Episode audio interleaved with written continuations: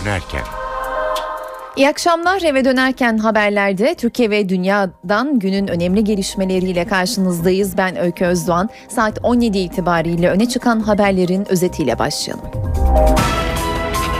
Meclis Başkanı yeni anayasa için Başbakanla görüşmesinin ardından muhalefete çağrı yaptı. PKK'nın yönetiminde ve sisteminde önemli değişiklikler yapıldı. Sırada BDP'de sürpriz değişiklikler olduğu konuşuluyor.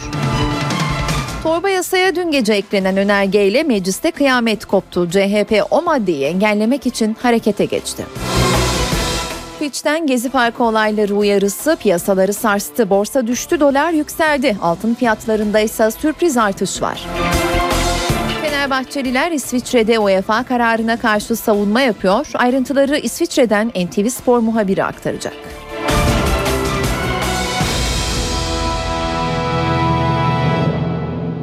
Ankara'da Meclis Genel Kurulu'nda torba yasa gerilimi var. Pek çok yasada önemli düzenlemeler içeren değişikliklerin aynı pakette getirildiği torba yasa olarak adlandırılan tasarı sessiz sedasız görüşülürken dün gece torba yasaya eklenen bir önergeyle adeta kıyamet koptu. Düzenleme yasalaşırsa Türk Mühendis ve Mimar Odaları Birliği'nin proje onayından aldığı tasdik ücreti kaldırılıyor. Oda yönetimi ve CHP'ye göre hükümet Gezi Parkı eylemlerine destek verdikleri için Türk Mühendis Mühendis ve Mimar Odaları Birliği'ni cezalandırıyor. CHP yönetimi bugün bu maddenin geri çekilmesini sağlamak, hükümete baskı yapmak için harekete geçti. NTV muhabiri Miray Aktağ Uluç meclisteki son durumu aktaracak. Miray tartışma yaratan o maddeyle ilgili CHP ne yapacak? AK Parti ne diyor? Cumhuriyet Halk Partisi tartışma yaratan bu maddeyle ilgili olarak Meclis Başkanı Cemil Çiçek'ten randevu istedi. Cumhuriyet Halk Partisi kabul edilen önergenin geri çekilmesini istiyor. Söz konusu düzenlemeyle Türkiye Mühendisler ve Mimarlar Odası Birliği'nin plan ve projelerde vize ve onay yetkisi kaldırılıyor. Yani hem yetkilerin hem de gelirlerin önemli bir bölümünden yoksun kalıyor Türkiye Mühendis ve Mimarlar Odası Birliği. Cumhuriyet Halk Partisi bunun Gezi Parkı eylemlerinin bir rövanşı olduğu görüşünde bu yüzden e, TMOB'un cezalandırıldığını düşünüyorlar. Cumhuriyet Halk Partisi'nin Merkez Yönetim Kurulu toplantısında da gündemdeki başlıklardan biriydi bu ve e, partinin Merkez Yönetim Kurulu'nda bu önergeye, bu düzenlemeye sert muhalefet edilmesi kararı alındı.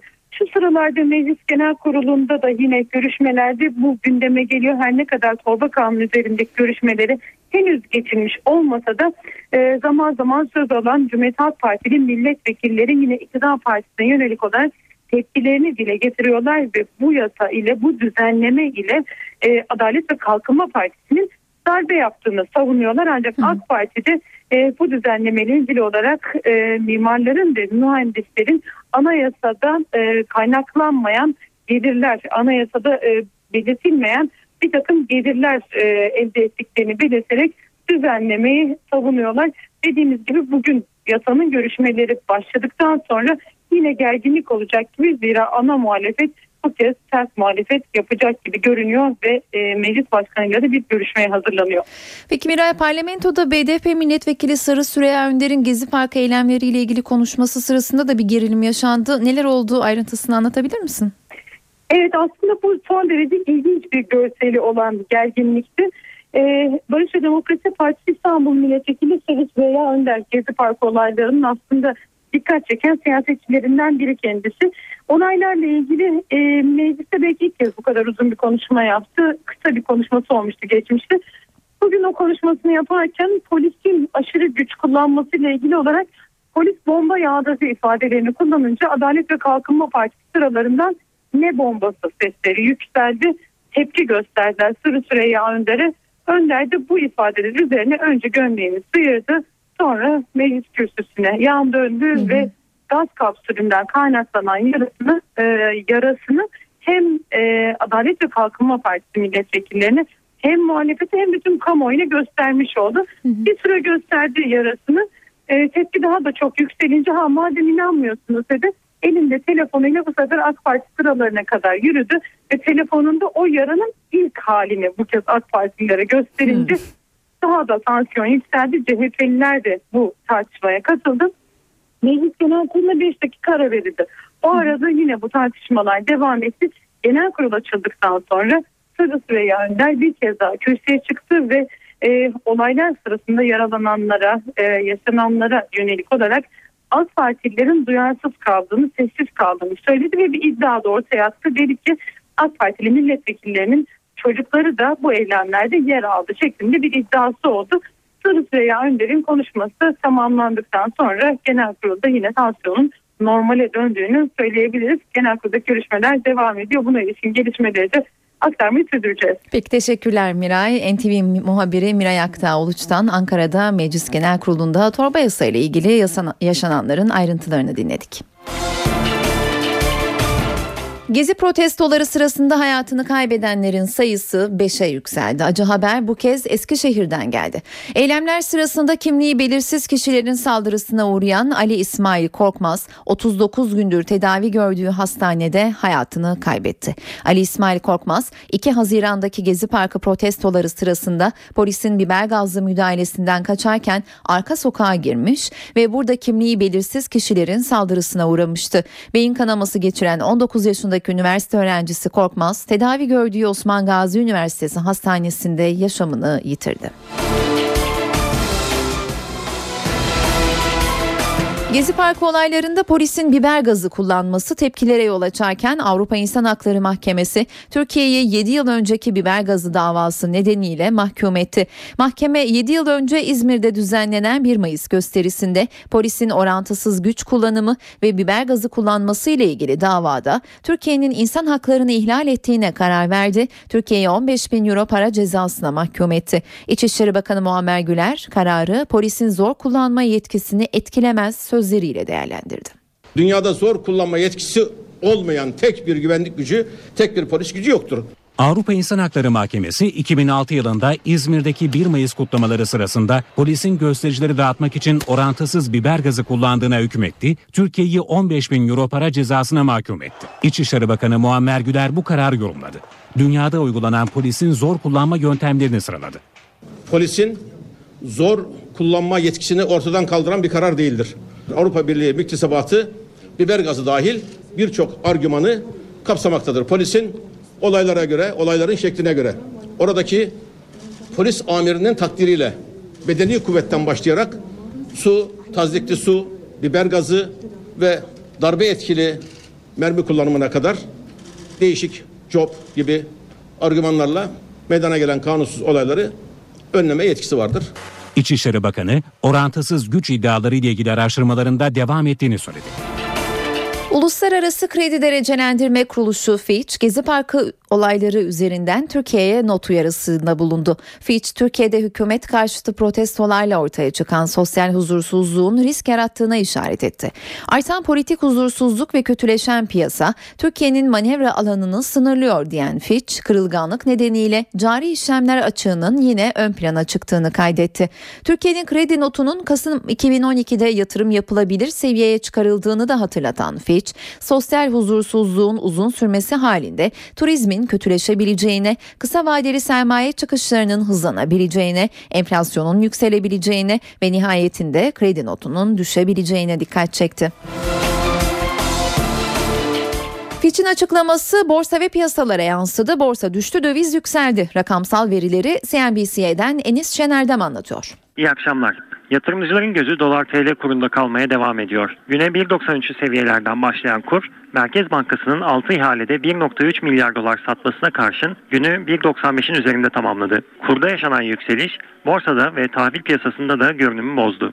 Günün ilk saatlerinde tepki hareketiyle yükselen BIST 100 endeksi özellikle ikinci seansta artan satış baskısıyla günün %1.26 düşüşle 71.074 seviyesinden tamamladı. Gösterge tahvilin faizi ise %9.50'yi aşarak Haziran 2012'den bu yana gördüğü en yüksek seviyelere çıktı. Analistler bu akşam konuşacak olan ABD Merkez Bankası Başkanı Bernanke'nin yapacağı açıklamaların piyasaların yönü açısından kritik öneme sahip olduğu görüşünde. Dış piyasalarda ise gelişmiş ülke borsalarında yükselişler devam ediyor. ABD ekonomisinden gelen toparlanma sinyalleri endeksleri destekliyor. Euro dolar tarafında ise kritik 1.28 desteği çalışıyor. Parite 1.28'e geriledikçe gelen alımlarla Euro dolar 1.28.40 civarında işlem görmeye devam ediyor. Bankacılık Düzenleme ve Denetleme Kurumu bankalardan son iki gündeki tüm döviz işlemlerinin bilgisini istedi. Uzmanlar BDDK'nın rekor döviz satışına rağmen doların neden yeterince düşmediğini öğrenmeye çalıştığı belirtiliyor. Merkez Bankası son bir ayda piyasaya 5 milyar 400 milyon dolar sattı. Haberin yarattığı yankı üzerine CNBC'ye internet sitesine açıklama yapan BDDK yetkilileri uygulamanın rutin olduğunu bildirdi. Halkın güvenilir yatırım aracı olarak gördüğü altın geçen ay son 30 yılın en sert düşüşünü yaşamıştı ama toparlandı. Bu kez neden dışsal faktör değil. Altın fiyatları darphanede başlayan grev nedeniyle yükseldi. Çalışanların iş bırakması nedeniyle normalde 135 lira olması gereken küçük altın piyasada 150 liraya satılıyor. Alım satım arasındaki marj açılmış durumda. Normalde makas 2-3 lira olması gerekirken 15 lirayı buldu. Kapalı çarşıda kuyumcular dertli, müşteriler gelmez oldu diyorlar. NTV Radyo Meclis Başkanı Cemil Çiçek'in liderler turu sonuç verdi. Yeni anayasa için umutların azaldığı bir dönemde tünelin ucunda ışık yeniden göründü. Anayasa Uzlaşma Komisyonu artık daha güçlü ve kararlı bir şekilde çalışacak. Çiçek dün muhalefetti, bugün de iktidar partisini ziyaret etti. Gelinen nokta masaya yatırıldı, hesap kitap yapıldı ve gelecek için tablo çizildi. Komisyon üyelerine tatil yok. Açıklama Meclis Başkanı Cemil Çiçek'ten geldi. Partilerimizden gelen teklifleri müzakere ederek 177 maddenin müzakeresi yapılmıştır. 48 maddede görüş birliğine vardılar. Dolayısıyla şu an 48 madde üzerinden 4 siyasi partinin de mutabakatı var. Seçimin ne kadar önemli olduğunu biliyoruz. Ama bu bizim az çalışmamız için bir sebep değildir. Yani 450 gün çalışıyor olup da günde bir saat çalışmayla ne bu dönem yeter ne ge- gelecek dönem yeter. Evvela vatandaş bizim ne kadar çok çalıştığımızı görmesi lazım. Buna inanması lazım. Toplantının e, ışıklarının, toplantı salonu ışıklarının gece 11'e, 12'ye, 1'e, 2'ye kadar da yanması lazım. Nasıl genel kurulu çalışmaları 2'ye, 3'e kadar sürüyorsa madem ki bir böylesine bir tarihi fırsat var, tarihi bir sorumluluğumuz var. O halde daha çok çalışacağız. Yani siz 450 günde 449 saat çalışırsanız hangi tarihi koyayım ben? Herkes benim dediğim olursa olur olmazsa olmaz dedikten sonra zaten uzlaşma olmaz. Onun için herkes taleplerini belli ölçüde yeni baştan gözden geçirerek bir ortak noktayı bulacağız. Yeni anayasa çalışmalarından çözüm sürecinde PKK üst yönetiminde önemli değişikliğe geçelim. Abdullah Öcalan'dan sonra PKK'nın en yetkili ismi Murat Karayılan'ın yerine Cemil Bayık geçti. Karayılan ise PKK'nın silahlı kanadı HPG'nin başına getirildi. PKK Kongre Gel'in Kandil'deki kongresinde PKK'da önemli sistem değişikliğini NTV Diyarbakır temsilcisi Nizamettin Kaplan aktaracak. Nizamettin PKK yönetiminde ne değişti senden dinleyelim. Şimdi tabii ki Kongre 9. Genel Kurulu'nu 30 Haziran 5 Temmuz tarihleri arasında yaptı. E, Rakip bölgesinde Kandil Dağı e, eteklerinde yapıldı bu genel kurul. Genel kurulla Türkiye dünyanın değişik e, kentlerinde bulunan örgütün üst düzey yöneticileri katıldı ve yaklaşık bir hafta süren e, bu kurul sonunda da e, örgüt hem sisteminde değişikliğe gitti hem de yönetiminde değişikliğe gitti. Bilindiği üzere uzun süreden beri KCK e, Yürütme Konseyi Başkanlığı'nı Murat Karayılan yürütüyordu. Yaklaşık 15 yıldır bu görevdeydi. E, ve e, son genel kurulda onun yerine Cemil Bayık getirildi. Ayrıca örgüt e, eş başa, başkanlık sistemine de geçti. Böylece Cemil Bayık'ın yanına bir de kadın e, örgüt lideri e, getirildi. Beste Hozat seçildi. Aslen Tuncelli olan e, Hozat e, aynı zamanda Alevilerle e, verilen bir mesajdır bu göreve getirilmesiyle ilgili olarak e, öyle değerlendiriliyor. Yine örgütün yeni süreçte uygulayacağı politikalar da bir anlamda belirlendi.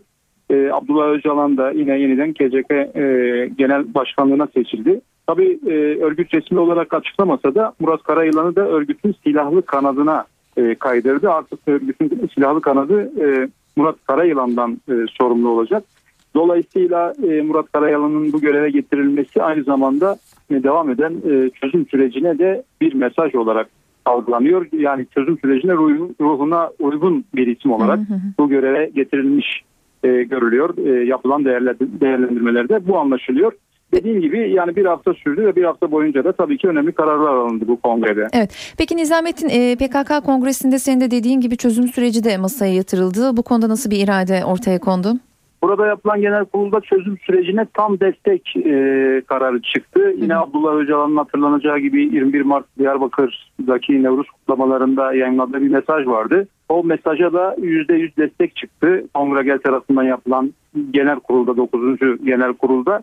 E, ve yine bölgedeki yani Orta Doğu'daki gelişmeler de bu süreçte e, ele alındı ve e, değerlendirildi. Ayrıca çözüm sürecinin e, desteklenmesinin yanı sıra yine bölgede e, devam eden değişimlerle ilgili de e, örgütün önümüzdeki dönemde farklı adımlar atabileceği yönünde mesajlar çıktı. Kongregel'in e, 9. Genel Kurulu'nda e, biraz önce sözünü ettiğimiz Murat Kalayıran'ın HPG'nin başına getirilmesi e, olayı gerçekten de çok önemli. Ondan da bir iki cümleden söz etmek gerekir. Hı hı. Bilindiği üzere son iki dönemdir bu görevde e, daha çok Suriye uyruklular vardı. Önce Bahoz Erdal ardından da Müvekkil Sofi yürütüyordu bu görevi. Şimdi bu göreve Kaya İlan getirildi. E, az önce de söylemiştim. E, sürecin ruhuna uygun bir isim olarak isim olarak değerlendiriliyor ve dolayısıyla e, önümüzdeki süreçte e, hem Türkiye'de devam eden barış süreci, e, çözüm süreci hem de farklı konularda Murat Karayılan'ın etkisinin e, silahlı güçler üzerinde net bir şekilde gör- görüleceği tahmin ediliyor. Peki Nizamettin teşekkürler. NTV Diyarbakır temsilcisi Nizamettin Kaplan PKK üst yönetimindeki değişiklikle ilgili gelişmeleri ve ayrın- ayrıntıları paylaştı. PKK yönetimindeki bu değişiklik ne anlama geliyor? Çözüm sürecini nasıl etkileyecek? Çözüm sürecinde akil insanlar heyetinde görev yapan Profesör Hüseyin Yayman Hürriyet gazetesindeki köşesinde bu soruların cevaplarını verdi. Yayman'a göre Karayalan'ın yerine Cemil Bayık'ın gelmesinde amaç PKK'nın çözüm sürecinde daha hızlı hareket etmesi ve yeni döneme adapte olmasını sağlamak. PKK yönetimindeki değişikliğin örgütün Avrupa kanadıyla devam edeceğini söyleyen Yayman, BDP'de de aynı şekilde değişiklik olabileceğini kaydediyor. Önümüzdeki günlerde Halkların Demokratik Partisi ile sürpriz bir değişiklik de olabileceğini söyleyen Yayman'a göre PKK yeni bir savaş başlatmak için değil, siyaset dönemine uygun bir yapılanmaya gitmek için değişiyor. Demokratik Toplum Kongresi Abdullah Öcalan'ın sağlık durumunun tespiti için bağımsız bir doktor heyetinin İmralı Adası'na gitmesini istedi. Eş başkanlar Ahmet Türk ve Aysel Tuğlu'nun bu yöndeki talebi Adalet Bakanlığı'na ilettiği bildirildi. Başvuru dilekçesinde Öcalan'ın ailesi ve BDP'li milletvekilleriyle görüşmelerinde sağlık sorunlarından bahsettiği kaydedildi. Öcalan geçen hafta kendisini ziyarete gelen kardeşi Mehmet Öcalan'a ağız, burun, boğaz ve gözlerinde yanmalar olduğunu söylemişti. Saatler 18.23'ü gösteriyor. Ben Öykü Özdoğan eve dönerken de günün öne çıkan diğer gelişmeleriyle karşınızdayız. Emniyet Genel Müdürlüğü akşam saat 7'den sabah 7'ye kadar evde gürültü yapılmasını yasakladı. Peki gürültüden kasıt ne? Örneğin bu saat diliminde matkap kullanılamayacak ya da elektrikli süpürge çalıştırılamayacak. Koşu bandında antrenman yapmak bile yasak. Matkap gürültüsü, testere, elektrik süpürgesi ve benzer aletler. Saat 19'da 7 arasında bu tip aletlerin ev içinde kullanılması yasak. Uyarı Emniyet Genel Müdürlüğü'nün internet sitesinde. Türk Ceza Kanunu'nda huzur ve bozacak şekilde gürültü yaparak, ses çıkartarak başkalarını rahatsız etmek durumunda 2 aydan başlayan ve 2 yıla kadar varan hapis cezaları söz konusu. Özellikle pazar günleri, cumartesi günleri saat 9'da falan böyle bir çalışma yapıldığı zaman hakikaten bütün ayağa kalkıyor. Çok tepkili kalamıyoruz açıkçası. Biraz sineye çekiyoruz tabii ki. Sonuç itibariyle komşumuz olduğu için. Mesela düğün yaptı davul zurna. Karşılaştım emniyeti 155'i aradım geldi dağıttılar. Peki gürültücü komşuları olanlar nasıl bir yol izleyecek? Şimdi zabıtayı arayabilirsiniz, e, polisi arayabilirsiniz. Orada gelinir zabıt tutulur veya o gürültünün yine boyutuna göre, Türk Ceza Kanunu'na göre bu kişi hakkında eğer şikayetiniz devam ediyorsa ceza davası açılabilir. Kabahatler kanununa göre gürültü yapmanın cezası 88 lira. Sadece bu da değil.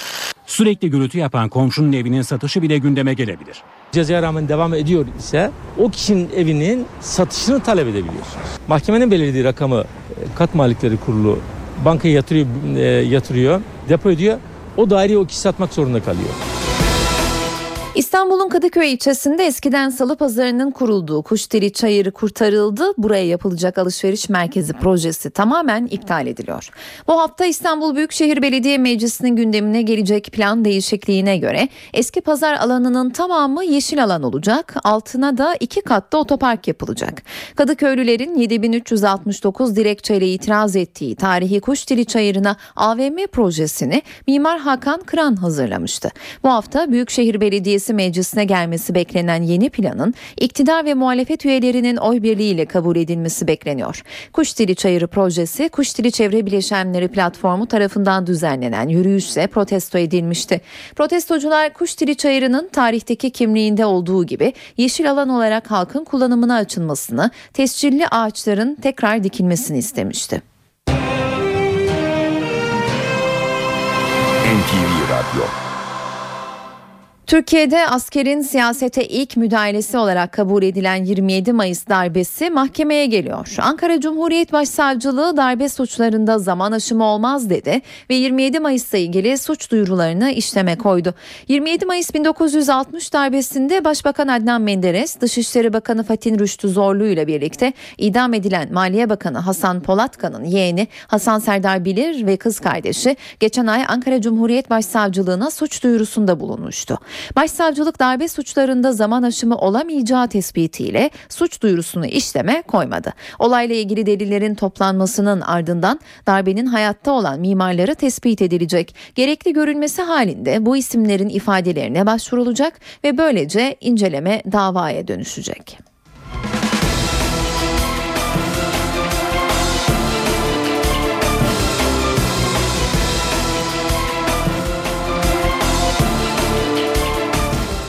Fenerbahçe Avrupa Kupalarına katılmak için son hamlesini yaptı. Sarı lacivertliler şike iddiaları nedeniyle UEFA Disiplin Kurulu'nun verdiği Avrupa'dan men cezasına itirazın ardından bugün tahkim kurulunda savunma yapıyor. Ayrıntıları NTV Spor muhabiri Irmak Kazuk'tan dinliyoruz. Evet Türkiye saatiyle saat 15'te duruşmalı toplantı başladı. Fenerbahçe ile tahkim kurulu arasında yaşanan diyaloglara dair bazı bilgiler de bizim elimize artık gelmeye başladı. Toplantının hemen başında Fenerbahçe cephesiyle tahkim kurulu üyeleri arasında toplantının ya da savunmanın usulüne karşı e, üzerinden bir anlaşmazlık yaşandığını söyleyelim. Tahkim kurulu üyeleri kararlarda raporda adı geçen 4 karşılaşmanın tamamının toplu olarak ele alınmasını isterken Fenerbahçe cephesi ise her bir maçı teker teker ele almak ve tahkim kurulu toplantısında da kendileriyle birlikte buraya binaya giriş yapan 9 tanığa da söz vermek istediklerini dile getirdiler ama sonunda Fenerbahçe'nin istediği oldu ve ilk olarak da Gençler Birliği Fenerbahçe maçına dair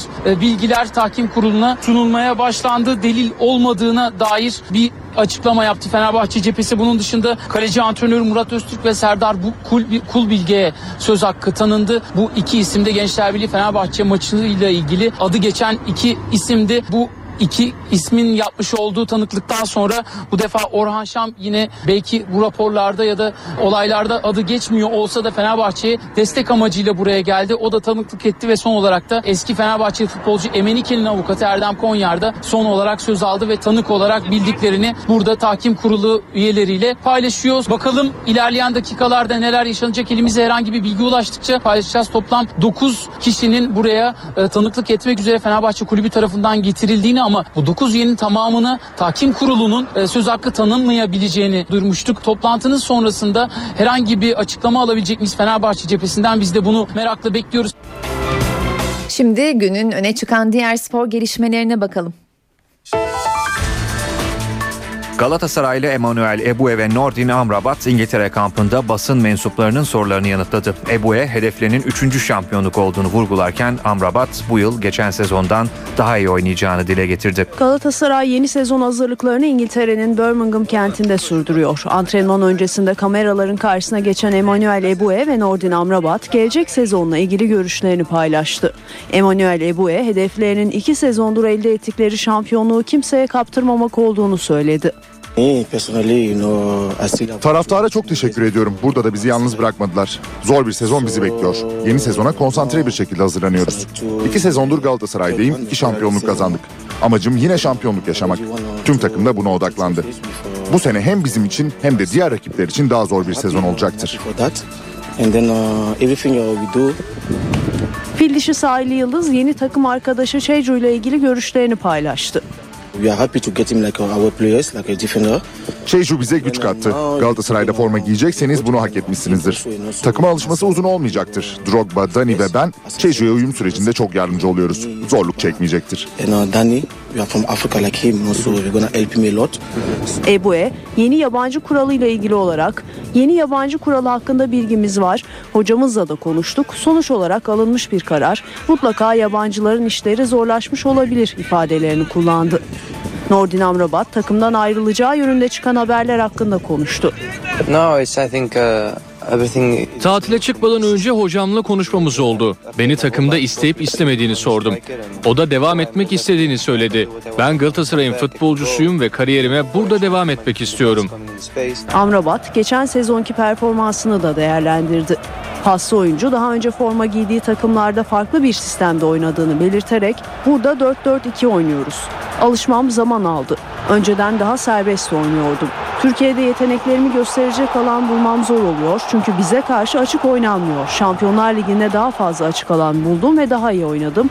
Bu yıl daha iyi olacağımı düşünüyorum diye konuştu.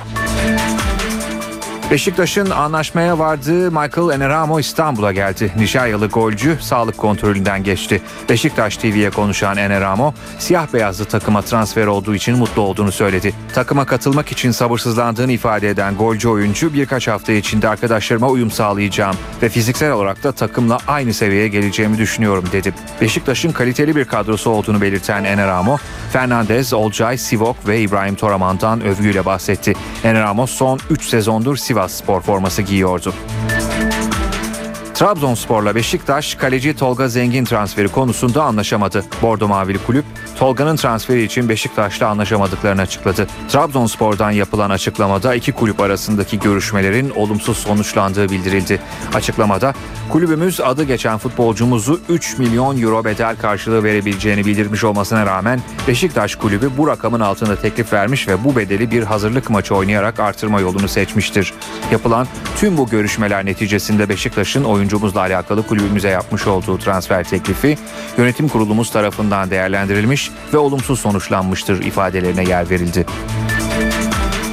FIFA 20 yaş altı Dünya Kupası'nda sona yaklaşılıyor. Bugün yarı finalde Fransa, Gana ve Uruguay-Irak karşılaşmalarıyla finalistler belli olacak. UEFA tarafından verilecek Avrupa'da en iyi oyuncu ödülüne aday son 10 isim belli oldu. 2012-2013 sezonu için verilecek ödüle aday gösterilenlerin listesi UEFA'nın resmi sitesinden yayınlandı. Listede beklendiği gibi Barcelona'dan Lionel Messi ile Real Madrid'den Cristiano Ronaldo yer aldı. Şampiyonlar Ligi şampiyonu olan Bayern Münih'ten 4 isim listeye girdi. Alman golcü Thomas Müller, Fransız yıldız Frank Ribery, Hollandalı oyuncu Arjen Robben ve yine Alman orta saha oyuncusu Bastian Schweinsteiger ödüle aday gösterildi. Şampiyonlar Ligi finalisti Borussia Dortmund'dan Robert Lewandowski, Tottenham'dan Gareth Bale, Paris Saint Germain golcüsü Zlatan İbrahimovic ve Manchester United'ın Hollandalı yıldızı Robin van Persie de listede yer alan diğer isimler oldu. Saatler 18.38 ben Öykü Özdoğan eve dönerkenle yeniden karşınızdayız. Uluslararası Ceza Mahkemesi İsrail'in Mavi Marmara baskınını gündemine aldı. Olayın meydana geldiği tarihte Mavi Marmara'nın bandırasını taşıdığı Komor adaları tarafından yapılan başvuruyu inceleyen mahkeme İsrail hakkında dava açılıp açılamayacağını kararlaştıracak. Bu amaçla oluşturulan 3 kişilik bir komitenin bu hafta içinde başvuruyu karara bağlaması bekleniyor. Komite suç işlendiğine karar verirse İsrail insanlık suçu işlemekten yargılanacak. Gazze'ye yardım malzemesi taşıyan Mavi Marmara gemisine İsrail ordusunun uluslararası karasularında müdahalesi sonucu 9 Türk vatandaşı yaşamını yitirmişti. Dünyanın gündemi Mısır. Askeri darbenin ardından geçici yönetim hükümeti kurma çalışmalarına başladı. Ancak Müslüman kardeşlerden tepki var. Bir yanda destek gösterileri, diğer yanda protestolar sürüyor. Mısırlılar tam anlamıyla ayakta. Son haberleri Kaire'de bulunan NTV muhabiri Can Ertuna'dan alacağız. Can darbeyle gelen yönetimle Müslüman kardeşlerin uzlaşması zor gibi görünüyor. Son durum nedir? Son durum Adliye Meydanı'nda önceki günlere göre daha fazla kardeşlerin ve Mursi taraftarlarının toplandı. Kanadındaki meydanı ciddi bu akşam da günlerde oldu. Elbette pazartesi günü bir kişi bir, bir asker ondan sonra pek eylemi kitaplar bir haber daha geldi Müslüman kardeşlerim de yani,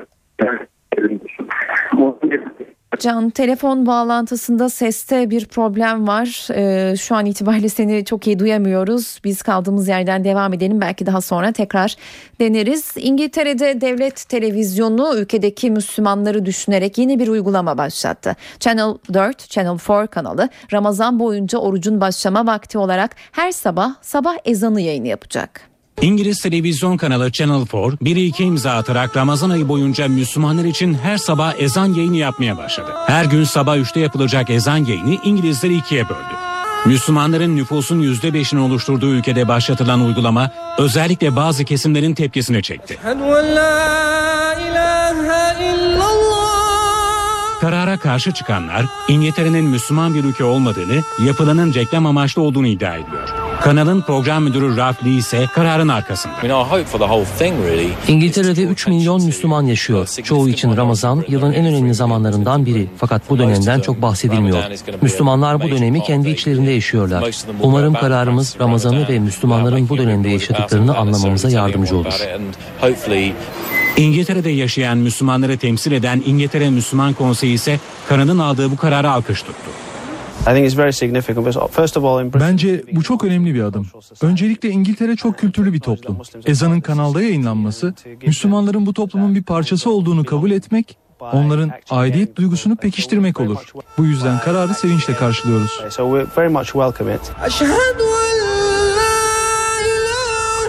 1982 yılından beri yayın hayatında olan Channel 4, alternatif yayınlara yer vermesiyle biliniyor. Eski CIA çalışanı Edward Snowden'a Venezuela sahip çıktı. Venezuela Cumhurbaşkanı Nicolas Maduro, Amerikan tarihinin en büyük bilgi sızdırılmasına imza atan Snowden'a siyasi itica hakkı tanıdığını açıkladı. Amerika Birleşik Devletleri'nin ulusal güvenlik sırlarını kamuoyuna sızdıran eski CIA ajanı Edward Snowden'ın Venezuela'dan iltica talebine olumlu yanıt geldi. Venezuela Devlet Başkanı Nicolas Maduro yaptığı bir konuşmada Snowden için siyasi sığınma hakkı tanıdıklarını dile getirdi. Venezuela Dışişleri Bakanı Elias Jaua ise basına yaptığı açıklamada Snowden'dan cevap beklediklerini belirtti. Venezuela Dışişleri Bakanı Snowden'ın iadesini isteyen Amerika Birleşik Devletleri'nden çekinmediklerine işaret etti. Baskı altında değiliz. Uluslararası hukuka göre bize iltica başvurusunda bulunanlara sığınma hakkı tanıma sorumluluğumuz var. Biz bağımsız bir devletiz ve siyasi mültecileri koruma geleneğine sahibiz. Öte yandan Washington'ın gizli dinleme programının özellikle Latin Amerika ülkelerine hedef aldığı öne sürüldü. Brezilya basınında yer alan habere göre Washington askeri, siyasi ve terörle ilgili bilgilerden çok enerjiyle ilgili gelişmelere odaklandı. NTV Radyo Eve dönerken hava durumuyla devam ediyoruz. Son hava tahminlerini NTV Meteoroloji Editörü Gökhan Abur'dan dinliyoruz. İyi akşamlar. Batı ve Güneydoğu'da rüzgar yarın da kuvvetli esecek. Sıcaklıklar yurt genelinde yükseliyor ama Marmara'da kuvvetli esen Poyraz sıcaklığın daha düşük hissedilmesine sebep oluyor. Yarın Kars, Ardahan arasında kuvvetli, Rize, Artvin arasında ise aralıklı yağışlar görülecek.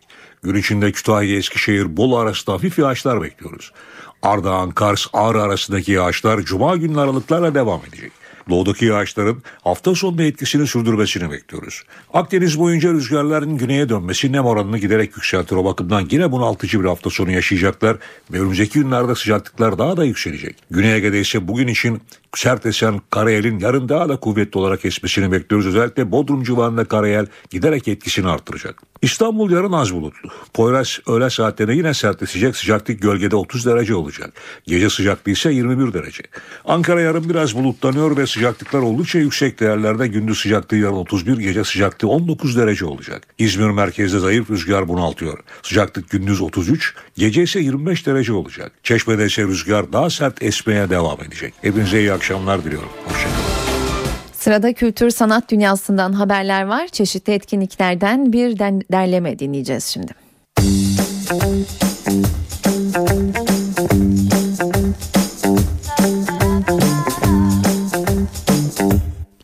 Jazz Festivali'nin bu akşamki konuğu Esbjörn Svensson Trio, kısaca EST.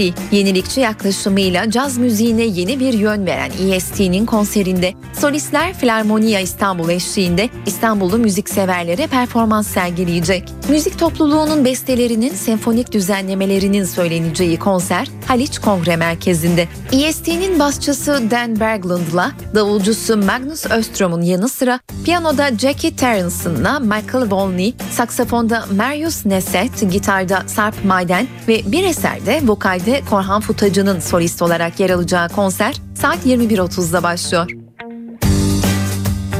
Bu akşam European Jazz Club Avrupa Jazz Kulübü kapsamında ise Evrim Demirel ile David Quacksilver müzikseverlerle buluşuyor. Besteci ve piyanist Evrim Demirel'in Hollandalı saksafon ve bas klarnet virtüözü David Quacksilver ile beraber klasik Türk müziği ve caz tınılarını harmanladığı konserin mekanı Salon İKSV. Konserin saat 22.30'da başladığını ekleyelim. İstanbul'dan bir tiyatro önerimiz olacak. İstanbul Halk Tiyatrosu'nun sahneye koyduğu Bezirgan görülebilir bu akşam. Molière'in eserinden uyarlanan oyunun yönetmen koltuğunda Yıldıray Şahinler oturuyor. Oyuncu kadrosunda ise Cem Davran, Erkan Can, Şebnem Bozoklu, Faruk Akgören gibi sanatçılar yer alıyor. Bezirgan'a Enka Eşref Denizhan Açık Hava Tiyatrosu ev sahipliği yapıyor. Oyunun başlama saati ise 21.15. Bu akşam evdeyseniz CNBC'de Mission Impossible adlı film var. Mission Impossible serisinin ikinci filminde Ethan Hunt parçası olduğu IMF'in içinden bir düşmanla yüz yüze geliyor ve yine akıl almaz bir macera başlıyor. Kamera arkasındaki isimse John Woo. Filmin başlama saati 22. Öncesinde ise CNBC'de Revolution ekranda olacak. Star TV'de ise saat 21'de yeni yarışma programı Çocuk Oyuncağı izlenebilir. Böylece ve dönerken programının sonuna geldik. Ben Öykü Özdoğan. Yarın akşam aynı saatte karşınızda olana dek şimdilik hoşçakalın.